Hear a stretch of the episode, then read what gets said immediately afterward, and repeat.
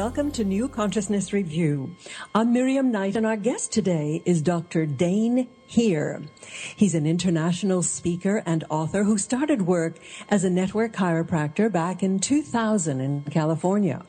He came across access consciousness at a point in his life when he was deeply unhappy to the extent that he was even planning suicide.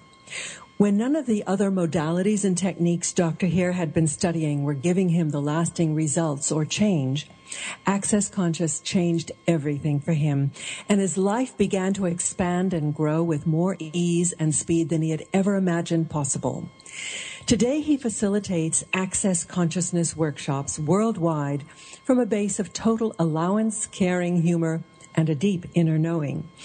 His energy process for changing and healing, called the energetic synthesis of being, um, is is unique, and his points of view on bodies, money, future sex, and relationships. They invite and inspire people to greater conscious awareness. And this is all reflected in his new book, Being You, Changing the World, which we're going to discuss today. So, Dr. Dain Heer, welcome. Miriam, thank you so much for having me. What a pleasure. Well, I uh, really want to thank you for writing this book. It, it was a trip in just about every sense of the word. uh, do you conduct your workshops like you write your books? Uh, somewhat, yes. Uh, in fact, the, the book is actually a product of the one of the advanced workshops that I deliver called Energetic Synthesis of Being, and literally we took transcripts because there was there's so much information that I've wanted to give people and present to them that they don't have in the world. And so I, you know, like, how am I going to do this? And we finally came up with the idea of, of transcribing that and pulling out the parts that, that were the common threads through them. So yes, and I tell people at the beginning, I said, please be aware I'm somebody who has ADD, ADHD, OCD, and autism all rolled into one. So if I can't complete a, you know, if I complete one sentence, it's a minor miracle in my world. So I warn people ahead of time. okay, well, why don't we start with access consciousness? What is it and how did it change your life? Oh, well, access is really, you know, call it access because saying access consciousness a lot is, you know, kind of tedious. So we call it access. And it's really, it's a set of tools, techniques, and information for changing anything you want to change in your life.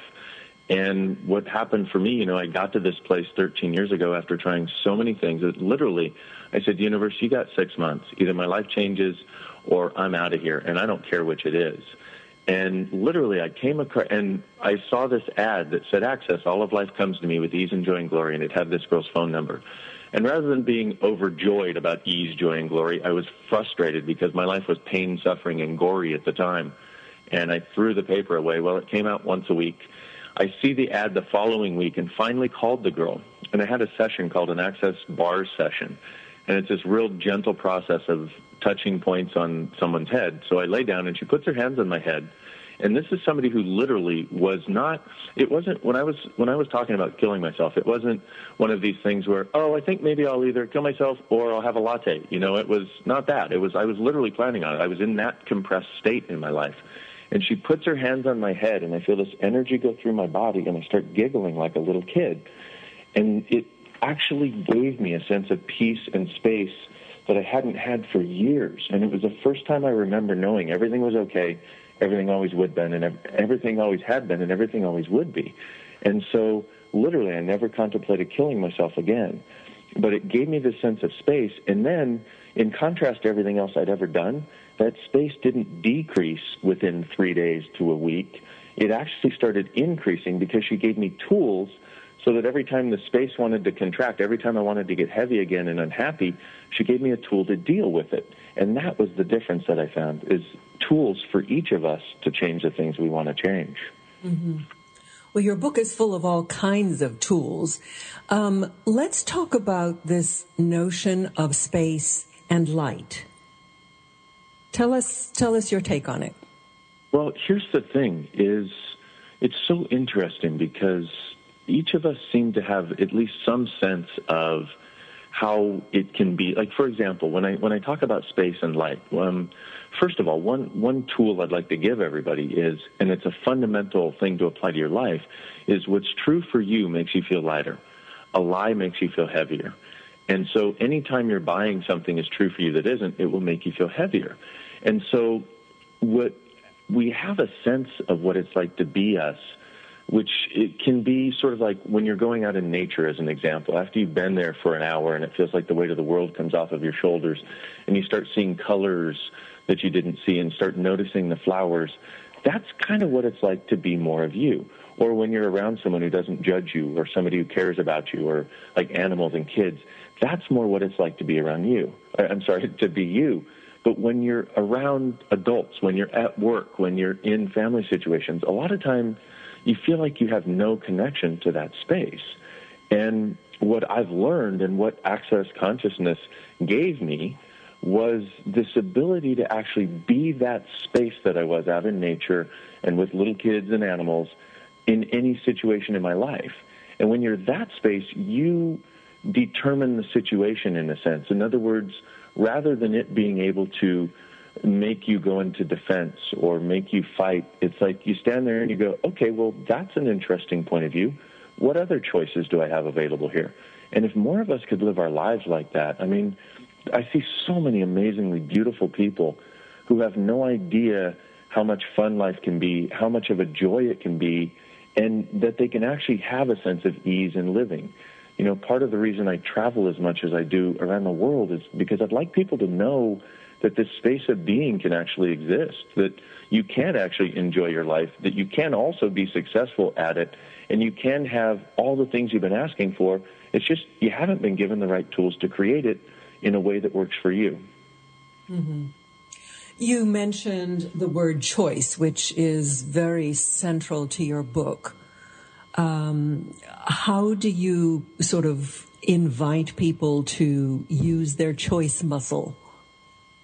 Well, that, that's a great one. Actually, one of the things that I suggest people do is start living your life from 10 second increments. And people say, What do you mean? I say, Well, okay, so uh, what would you like to choose? And they go, uh, I don't know. I say, Okay, well, that lifetime's over. Uh, now what would you like to choose? And they go, uh, I don't know. And I say, Okay, that lifetime's over. Now what would you like to choose? And they go, um, I like to choose to be happy. I'm like, Cool. Awesome. Now that lifetime's over. You have 10 seconds to choose the rest of your life. What do you choose? And they go, oh, um, let's see. I'd like to, I'd like to fly to Hawaii. I'm like, okay, cool. Awesome. So put that in motion. Now that lifetime's over. What else would you like to choose? And literally, I've, I've asked people to take three minutes a day. And this is so funny, you know, to ask somebody to take three minutes to do something that will actually give them an awareness that something as important as choice. But ask them to take three minutes a day and just walk outside and say, okay, everything I'm doing from the moment I step outside for the next three minutes is choice. So, okay, I'm going to walk over here and smell this flower. I'm going to look up at the sun. I'm going to turn this way. And it sounds, it can sound so simple or even ridiculous. You know, I thought it sounded ridiculous when I first started telling, suggesting that people do this. And then people would come back and go, oh my gosh, I realize that even the way I move my body has been my choice. And then what I have to get into after that is one of the concepts that we have in Access that we found a long time ago is that 98% of your thoughts, your feelings, your emotions, and your points of view don't actually belong to you. You're walking around like a big psychic radio receiver, and you have ever since you were a little kid, which is why you act so much like your mom and dad because you've been picking up on the way they handle the world ever since you were in the womb and you've been perceiving it and picking up on these things. And when I say psychic, what I mean is you just have the capacity to pick up on the energies of everything around you, which is why you get depressed around depressed people, which is why you get angry around angry people or defensive around angry people, even if you didn't know they were depressed or angry. And so you start realizing and that you actually, a lot of the things that we have as our points of view are things we picked up from other people and bought as ours, and that's why they don't work for us, because it's almost like we're living somebody else's life. And there's a real simple process you can do, which is ask, who does this belong to? Who does this belong to? Do the thoughts, the feelings, the emotions, the judgments, the points of view you have, and anything else that makes you feel heavy. And literally, if it lightens up, it's not yours. If it changes, it's not yours. You just return it to sender and then go on through your day with only your thoughts in your head. And if you do that for three days, you'll walk around like you're in a walking, talking meditation. Hmm. You talk about questioning everything. That that I thought was really pretty interesting when you start um, putting out these questions and then you have your clearing statement. Let's start with the questions. Why why should we question everything? Well, the thing is, a question empowers, an answer disempowers. And so, what does that mean? Well, most of us have been taught to come to conclusion and then try to force that conclusion into existence, no matter what the world has to say about it, or no matter what else could be contributed. It's like we're headed in one direction toward the goal, and we have these walls to the left and right. We can't see over them, around them, through them. But once you ask a question, a, a question can be as simple as, "What else is possible here?" or "What would it take to change this?" It's like literally doors open up and energetic doors open up and they have light and space and possibilities behind them. And it gives you a glimpse that it doesn't just have to be these walls and it doesn't just have to be this rut you've been functioning from. A question always opens up other possibilities. And so if there's something you want to change in your life, you just ask. You start by ask, by going, okay, no matter what it takes, I'll change this, which is where you get to that point where you're finally willing to allow change to occur no matter how it has to look for you and then you can ask, what's it going to take to change this? What else is possible here? And how does it get any better than this? And what happens is because most of us have these conclusions that things won't change, when you ask a question, it's like the universe goes, oh, finally, finally you're willing to get my input on how this thing can change. And literally it starts to give it to you. But one of the other one of the other things that sticks us so much is we think that before we can change anything, we have to know that all the entire journey of a thousand steps before we ever take the first step. No, your job is just to take the first step because the second step isn't even there yet until you take the first step because your first step changes your life and changes the world and changes the universe to allow that second step to show up. So just go, okay, what's it going to take to change this? What else is possible? How does it get any better than this? And then take the next step that's in front of you, and then the others will show up as they need to. Mm-hmm. I found that really very powerful and intriguing. Um, and and then you kind of follow up these questions with what you call a clearing statement, which is rather amusing. How did you come up with it? it is rather amusing, isn't it? I love that description. May I may I take that from now on? because what happened was I actually see the thing is I came to Access and it had been around for uh, about 12 years before before I even came along and started working really closely with the founder of it and within months we were we had sort of started working together and and so now we're sort of co-creators of it but what happened was this clearing statement had uh, it was there before I came along I just with the exploration that we were doing for how to unlock limitation in the in the greatest possible way, I started contributing to it, which changed it. But all of that to say, the clearing statement was there based on Gary Douglas, the founder, looking and going, wait a minute, there's got to be a better way of going back and undoing our choices from the past that haven't worked and a better way of being able to open up possibilities for the future. What is that way? And, and how many ways can we find? And out of that question came the awareness that if you could find, if you could literally go to the point of creation of where a limitation got started. In other words, if you could go to, like, let's say the limitation is kind of like a big oak tree standing in the middle of the road called your life, and you've got a wall to one side and a cliff to the other, and you're like, well, okay, can't go around it. Can't. I got to do something with it. And you can stand there and whittle away at the oak tree and chop it down and take forever. Or what if you could go back in time to where follow a leaf down a branch, down the trunk, and go back in time to where the seed started and vaporize the seed out of existence if the seed never existed, the oak tree wouldn't exist either. And that's what this clearing statement does. And it's all kinds of different aspects of, of um, what holds limitation in place that we unlock with this. And I'll tell you, using this thing has, I've seen it create what people would call miracles in people's lives. And, and it occurs on a constant basis. I mean, I see what other people would call miracles on a daily basis, if not more.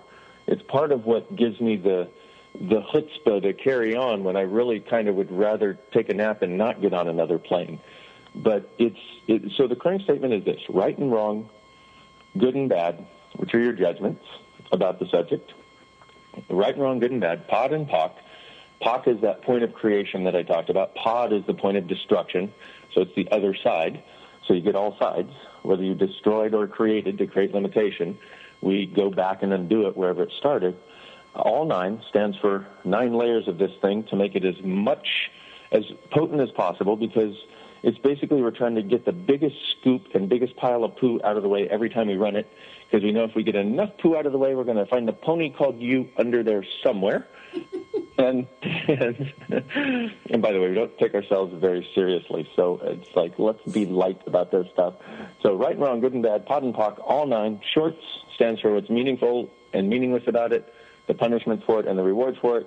Boys stands for this thing called nucleated spheres, which is where if you've ever been told you need to peel the layers of the onion and you just peeled and peeled and peeled and all you got were tears and you never got to the core of the issue, it's because it's not an onion. It's this energetic structure that we clear every time we run the clearing statement. So it will indeed leave whatever you're working on. It will indeed change. And then beyonds.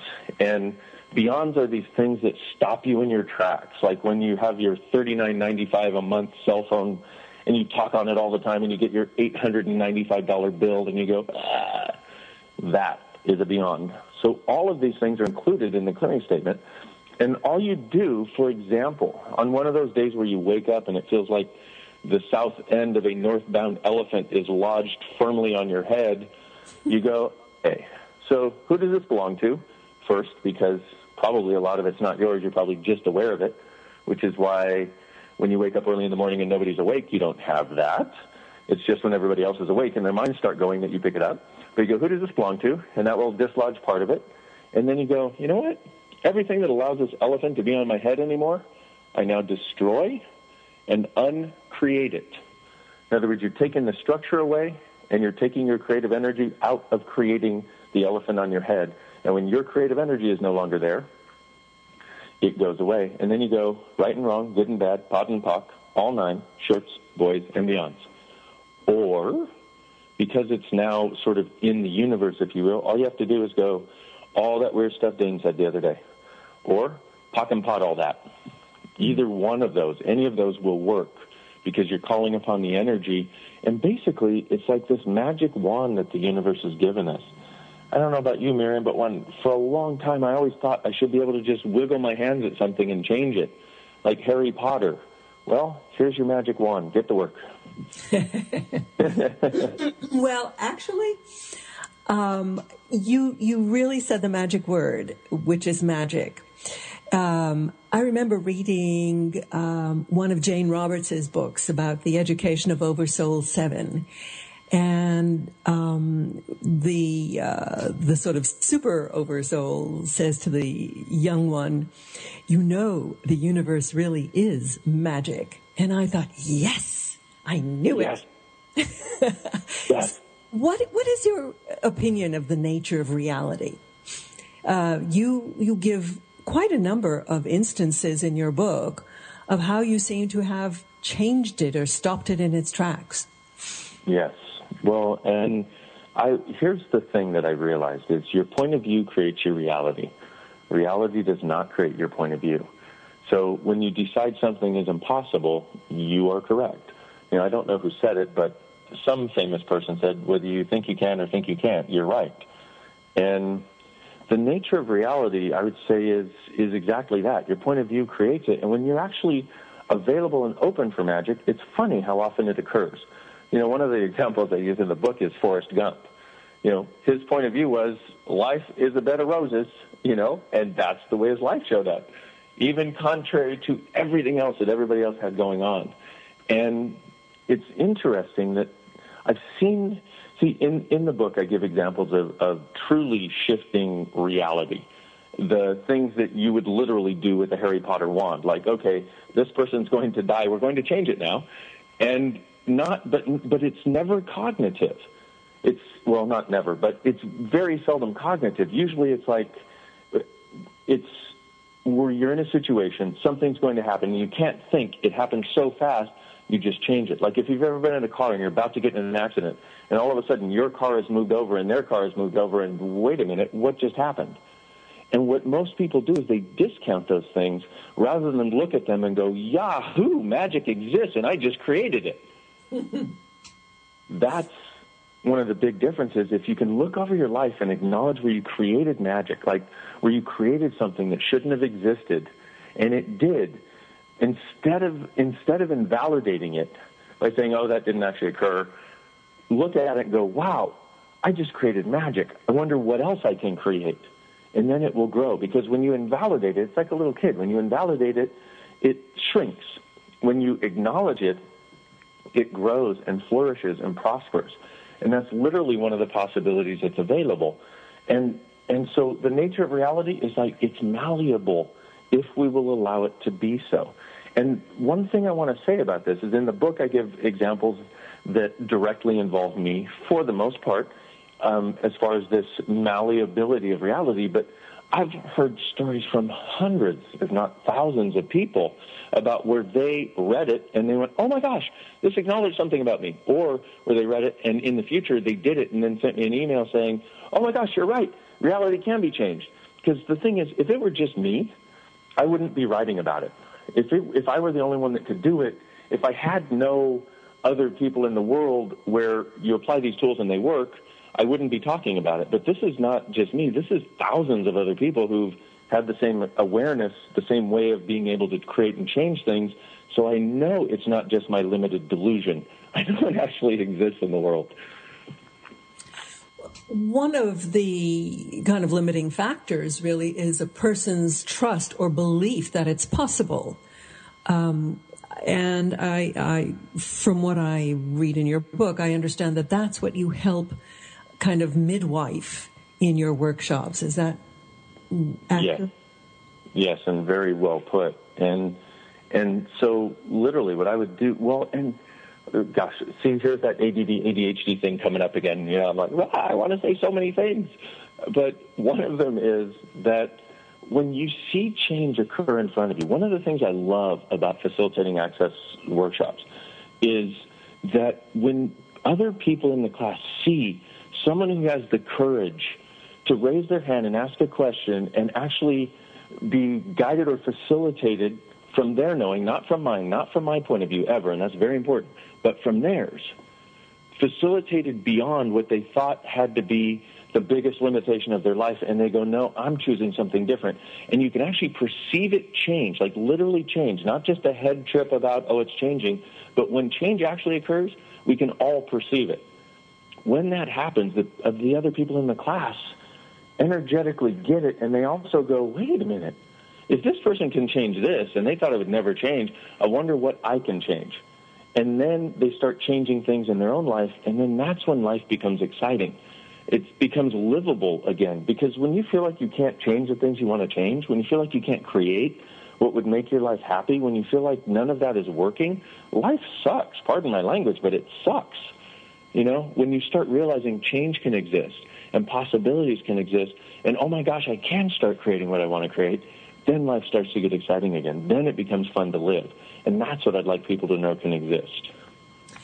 You know, a lot of people feel um, their, their limitations in, in three main areas health, money, and relationships. And yeah. you apply your uh, technique to all three areas. Uh, pick one, any one, and tell us how you would go about it. Well, that's let's. Well, okay, I'll, I'll actually pick two and just give you a slightly different point of view on each one. So, with money, one of the things that that Gary Douglas, the founder, you know, now my business partner, co-creator or conspirator, as the case may be, said to me because I had a huge money issue when it came to access. And I said, Gary, look, my issue is money. I want to get this handled. Uh, Gary, look, my issue is money. Gary, my issue is money. And he finally turned to me and he said, look, your issue is not money. He said, your issues, and he said four times, your issue's not money, until finally I went, what do you mean? I finally asked a question, which is always, once again, the doorway to possibility. So I finally said, what do you mean? And he said, look, there's no such thing as a money issue. It's only an issue in what you're unwilling to receive. And I went, what? He said, look, it's about receiving and what you're unwilling to receive. If you're willing to receive the life and the living that you think you'd get from money, you'd create the money or whatever else it would take to have it. And I went, oh my gosh. Because I'd been focusing on money so hard and nothing had been changing. In fact, I'd been pushing it away even more. When I started focusing on living, what would I like my life to be like? And what would it take for the money to show up to support that and create that? Notice those are both questions. Mm-hmm. See, so let's do this. So, all of you out there listening, what would you like your life to be like that you believe you can't create because you don't have the money for it? Everywhere you bought that point of view, that you don't have the money, and that that's what's stopping you, will you now destroy and uncreate it? Right and wrong, good and bad, POD and POC, all nine, shorts, boys, and beyonds, or POD and POC for short if you want to just do that and everything that doesn't allow you to open up to receive the life and living you would like, regardless of how much money you have, so you can finally get over the point of view that money creates it and realize that when you're willing to have it, you will create it. Will you destroy and uncreate it, please? Right and wrong, good and bad, POD and POC, all nine, church boys and beyond. Now, there's so much more that can be said about money. There's so much more to do as far as processing goes. But I wanted to give people a different perspective because if I can just get them out of that pattern for even a moment – they'll start to embrace different possibilities because they'll start to go for what's true, makes them feel lighter. And when you function from there, all the stuff you've been asking for shows up in a greater way than you thought possible. One thing I'd like to say about bodies and body pain, there are a lot of people out there. Remember, I said 98% of your thoughts, feelings, and emotions don't belong to you. Well, somewhere around 50 to 100% of the pain in your body doesn't belong to you either. You're just aware of it, or you're one of these people who's actually a healer and has the capacity to help heal it in other people. So you keep taking it out of them to try to make them feel better. And I had a guy in my office right after I got some of these access tools, and literally he was an 8 out of 10 on the pain scale every time he came in.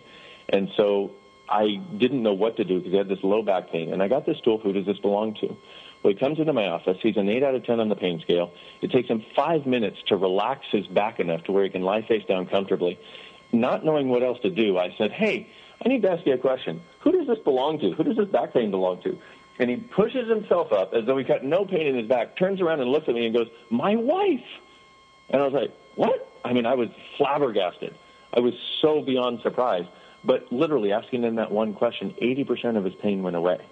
And what had happened was he, his wife had this back pain and she had been in a car accident or something, and her back pain was so bad, even drugs were not taking care of it. And he looked at her one day, and he said, and I, because I asked him what happened, he said, I looked at her one day, and I was, I love this woman so much. I thought to myself, I will do anything to get her out of pain. Well, she got out of pain, and several weeks later, his back pain started, and then it just kept progressing. Asking him that question allowed him to acknowledge what it was, and when you acknowledge what it is, things change. And so, literally, and we got him over what 90 plus percent of his pain. He was almost completely pain free by the time he left. And it hasn't come back because he acknowledged what it was. And I know that can sound weird to people out there, but some of you out there listening going, oh my Lord, this is part of what's going on for me too, which is why I will share even the weird stuff no matter who's listening. well, uh, you're not exactly preaching to the choir here, but pretty close. Um, okay, I, I, I do want to go on to the third one because you um, relate intimacy to a sense of oneness. Yes. Speak to that. And well, and here's the thing: a lot of times we we have so many things that are sort of screwed up and put together when they shouldn't be. You know, it's like in this reality we have these concepts, and it's kind of like you know, your arm is sticking out of your head. And it's like, why? Those two shouldn't be going together. So, for example, intimacy is for me a sense of oneness. And it has five elements to it. It's got an honoring, where you're honoring of you and your partner. It's got trust, where you're trusting of you and your partner. It's got allowance, where everything they choose is not a judgeable offense. It's just something they chose. And same for you. Everything you chose is not a judgeable offense. It's just what you chose. And how can you make it greater? So it's got honoring, trust, allowance. It's got vulnerability, which is where you're there with no barriers and no projections and no wrongness and no rightness. And it's got gratitude, where you can be totally grateful for that person and totally grateful for you, and each of you being grateful for each other with the contribution you are to each other's lives. And so all of that together creates this sense or this space, if you will, of oneness. And oneness is where everything exists and nothing is judged. It's synonymous with consciousness, where everything can exist and nothing is judged. And what happens is we somehow we put sex and intimacy together, and I really don't get it. I don't know how we got there. Now that we put our body parts together, we're intimate. Well, um, no, we just put our body parts together. That's something different. And it doesn't, it's not that it can't be there or shouldn't be there. It's just if you are, if you're trying to put all of your apples in the proper cupboard, you don't want to put the oranges mixed in with the apples on the same cupboard because you'll always be confused. And that's where most people are in this area of relationship and sex. They always tend to go together, and yet there's ways of sort of pulling them apart so you can get clear on what you would actually like to create. Because a lot of people go into sex thinking they're going to get relationship. A lot of people go into relationship thinking they're going to get sex. It's like, let's try to look at this from the place of what's really going on and what would we really like to create and how can we do it. Mm-hmm. And and what I like is that uh, this is uh, by extension how you create relationships with friends and with society and with, with humanity in general. That that it's a, um, a, a caringness and, and a lack of judgment that I found so attractive. Yeah, and that's, you know, if we had a world like that, I mean, if you could imagine, if we, because one of the things uh, that you mentioned is the caring. And it's like, I see so many people who care so much and who are so afraid to, to let it be known, even to themselves. And I see people who, no matter what other people do to them, still care for them, and they don't realize that that's actually a strength. You know, and if you could realize that even if somebody hurts you, you still care for them. You've been told your whole life that's weakness. You should hate them, except you can't hate. There's not a hateful bone in your body, and when you try, you make yourself less than you are.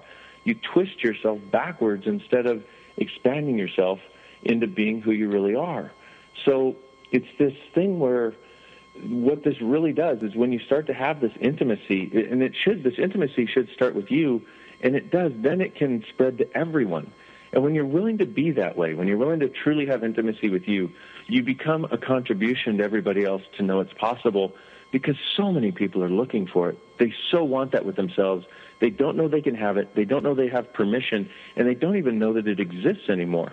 And when you're willing to be it, you truly do change the world. Mm. Hmm. Uh, you had a really, really interesting take on being a leader. Tell us about that. Well, the thing is, from my point of view, being a leader is knowing where you need to go and being willing to go whether anybody else follows or not. Most people have this point of view that being a leader is having followers. And from my point of view, nothing could be further from the truth. Being a leader is being a leader in your own life or in your business or wherever it is, in fact, you know, in all the aspects of your life, and knowing what's true, knowing what makes you feel lighter, and knowing where you need to go. And what I've seen is when people, a lot of the people that truly desire change on the planet have shied away from being leaders because they don't want to be the autocratic sort of domineering people that they've seen in the world. So they shy away and they're like, no, you lead me. You tell me where to go. I'll do everything you say, even though it makes me feel heavier and even though it's not going to be happy. I will just follow you. And it's like, no, guys, if you're somebody who truly desires a greater world, you need to step into being the leader in your own life so that you can actually be the leader to a more conscious possibility for all of us. It's time for all of us to step up and into the leader role that we are and that we have and that we can occupy. It's time to stop allowing other people to lead us down a path that doesn't work for us or the planet. And it's time to truly step up from within and go, you know what? No more. No more of denying my knowing. No more of not inviting the possibilities into the world that I'd like to see. No more. It's time for a different world, and it's time for me to be the leader without force, mind you. Doesn't require any force, It just requires a quiet awareness and demand in your world that I'm not going to live following other people's limited points of view as though they're right and true for me. So basically, to be a leader, you are, are following your own truth as you see it and standing in integrity and, and acting in integrity with that. So it's not necessarily saying, okay, everybody has to do what I tell them to do. It's really being the leader of yourself. Is that a reasonable summary? Yeah, I think it's brilliantly put. And it's also not, and the other piece is it, it's not putting anything on anybody else. It's, mm-hmm. it's where you need to go, just like you said. And the, I guess the flip side of that is that when you are a leader, you are taking full responsibility for your actions. Yes. And that's something that is also not seen very often on the planet. You know, most people most people are in judgment of their actions. Even those that you know want to take responsibility, what they do is they find themselves judging their actions as though that's taking responsibility. No, this doesn't have to be about judging your actions. It's oh, that didn't work out so well, but I'm the one who chose it, so I will I will be the one who handles the situation. And when you can be that way, you start to have, as you mentioned, you start to have a sense of integrity with yourself that a lot of people feel like they've gotten away from, and they don't even know how they got away from it. But you start to have that sense of integrity with yourself again, and life becomes. You start to realize, wow, okay, I am actually creating my life. Mm-hmm. You also talk about allowing. How are you using that term? Well, allowance is, from an access consciousness point of view, if you will, is where everything is just an interesting point of view.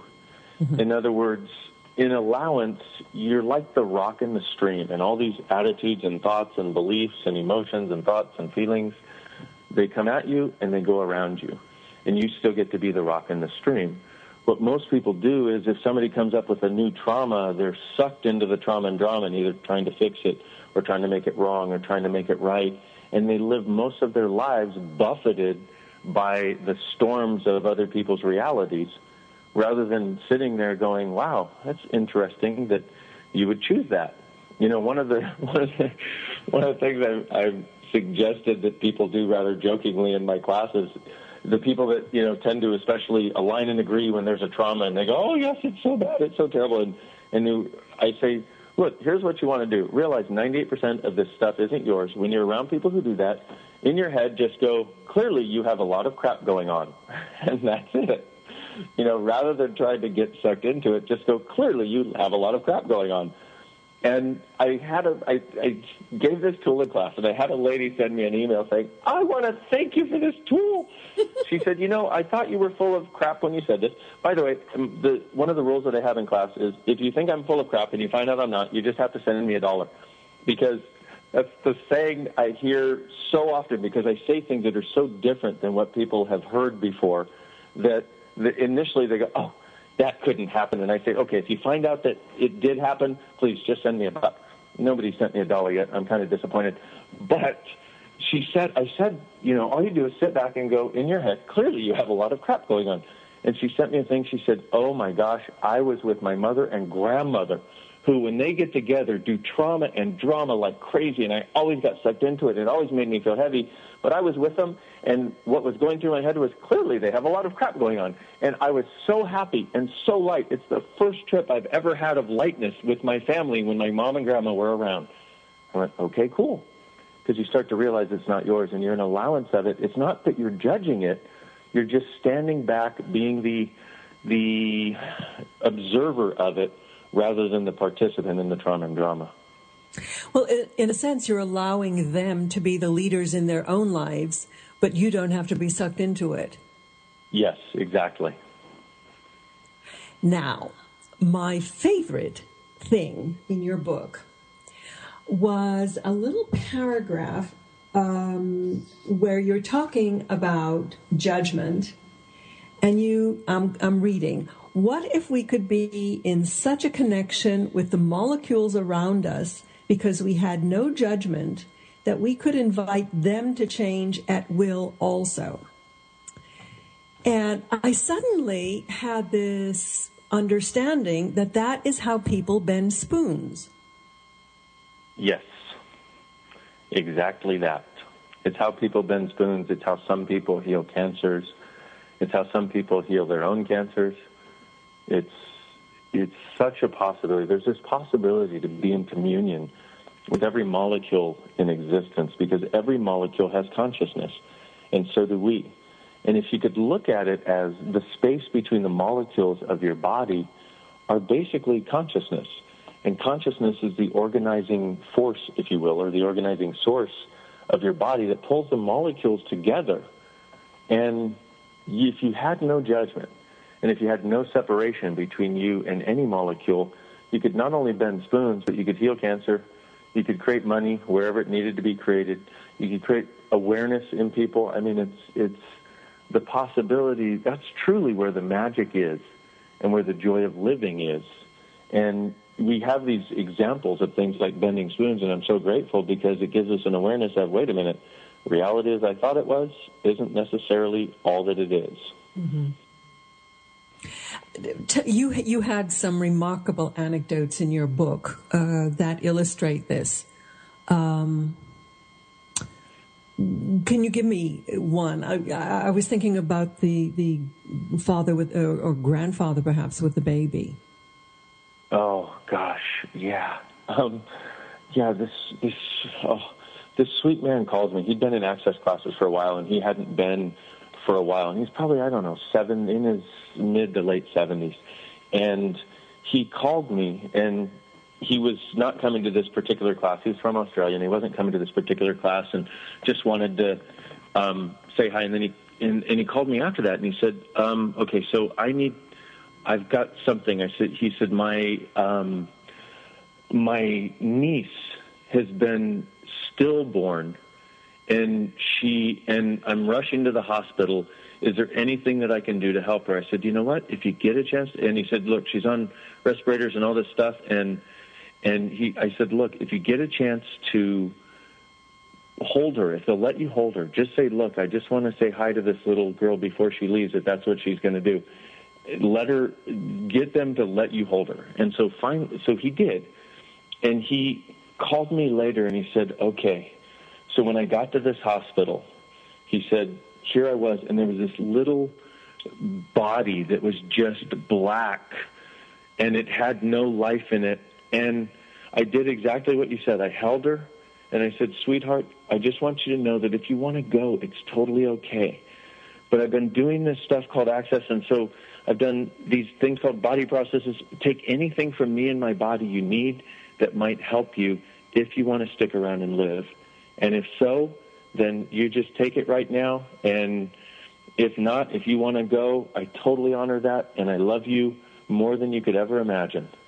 And literally, the girl, he, he called, he called me a year and a half later and he's, he, he said, I just want you to know that I, well, he didn't call me, he called me after this and let me know that she had started breathing and started living.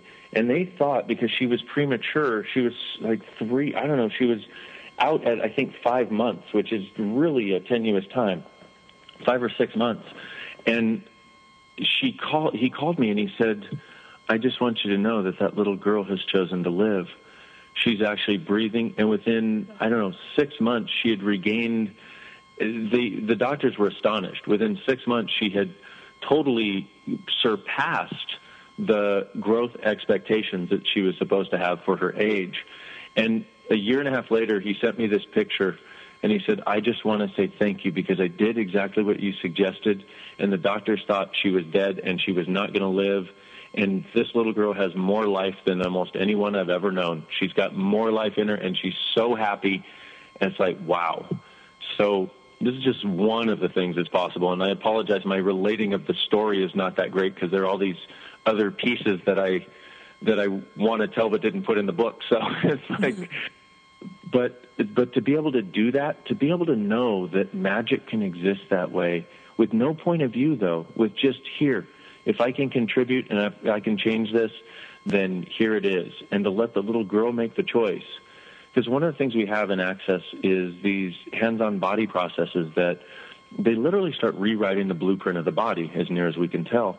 And literally, I mean, we had a guy who, we had a lady who called us because her husband was in third stage bone cancer. And we just found that this one particular process that we have, if you do it on the joints, seems to increase the immune system. And, you know, this isn't scientific. This is all from what we've become aware of energetically. Like, what does this do? Oh, it increases the immune system. Okay, fine. And we just, you know, we don't try to prove it. We don't, so she called and she said, you know, my husband's going through this, and I, we gave her this process. Said, do this on his joints every night before you go to bed, and put your hands on him while you sleep. And she did that for six weeks. Well, he went in eight weeks later for his next bone scan, and they thought he was going to be in fourth stage bone cancer because it was so aggressive from before. He was in complete remission. Oh wow! And we went, okay. Apparently, this does help the immune system. I mean, the things that can change are just phenomenal, you know, and it's just and it's it's people having the tools to make the choices that allow them to choose what actually works for them, whatever that happens to be, without having a point of view. So, does it have to be on both sides of the equation? I mean, did, did he have to believe in it as much as she believed in the transmission? Uh, not at all. He didn't believe in it at all she's just like, honey, can I do this on you? Because she wanted to keep him around, you know. Mm-hmm. So he didn't believe in it at all. And you don't have to believe. You, uh, it, it's weird. It's there's this weird sort of interaction. It's not like a, it's not a cut and dry. But I do know you don't have to believe this stuff because there's stuff I've found that I'm like that we come across that because what happens is Gary and I are always researching. We're always looking, okay, how can we undo these limitations faster? Or how can we create possibilities even greater with less work for people. And and so and we've come across things where I go, no way, that's going to work. Uh uh And then somebody will do it. And I'm like, well, okay, I'm wrong again. So I'm over my point of view that something can't work now. I'm just like, what can work, and how does it get any better than this? Wow. Well, th- this has just been mind boggling. Um, Dain, tell me about your website and, and uh, workshops and stuff like that. Well, there's a class that I created based on the book. It's called Being You Changing the World, strangely enough. And it's a three and a half day class.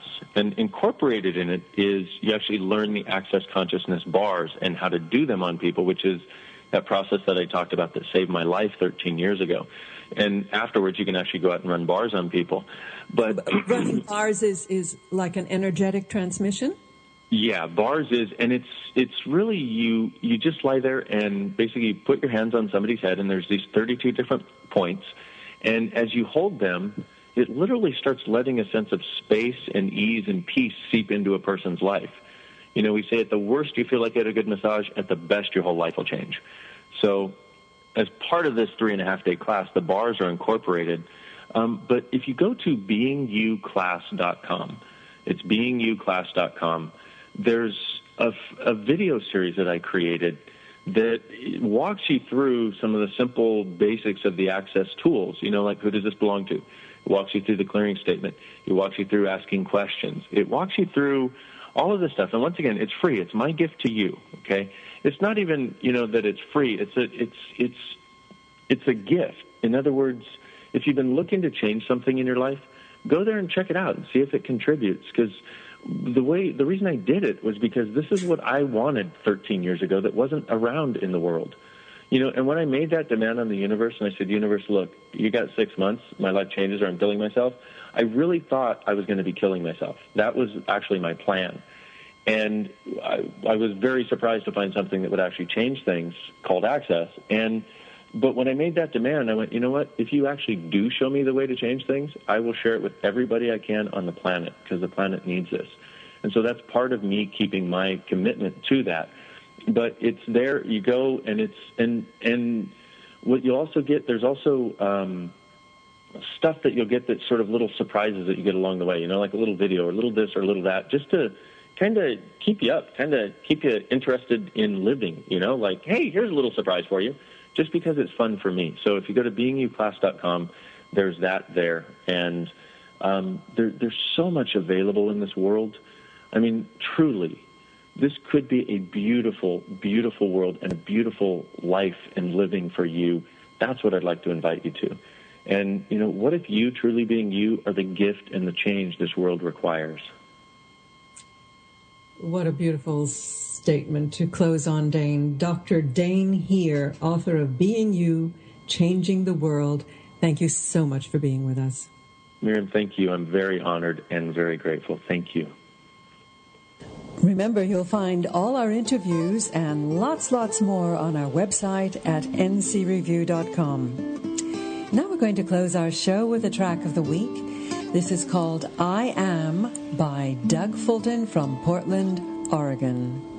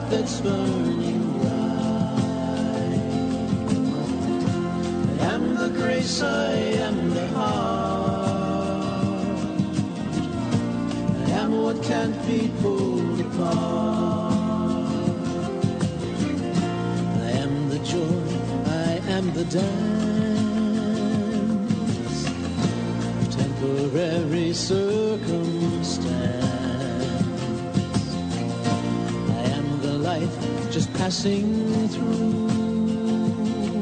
I am what remains. So are you.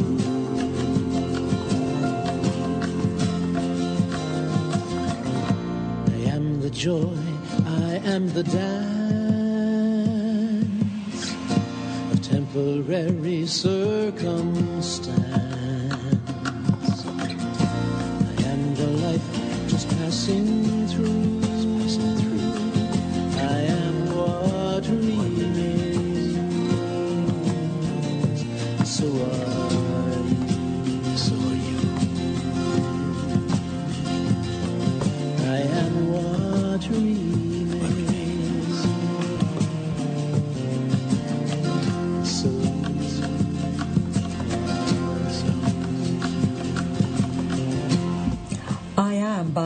Fulton from his groundbreaking CD, Oneness Dancing, full of amazing soulful music based on solfeggio frequencies that resonate with our DNA and chakras.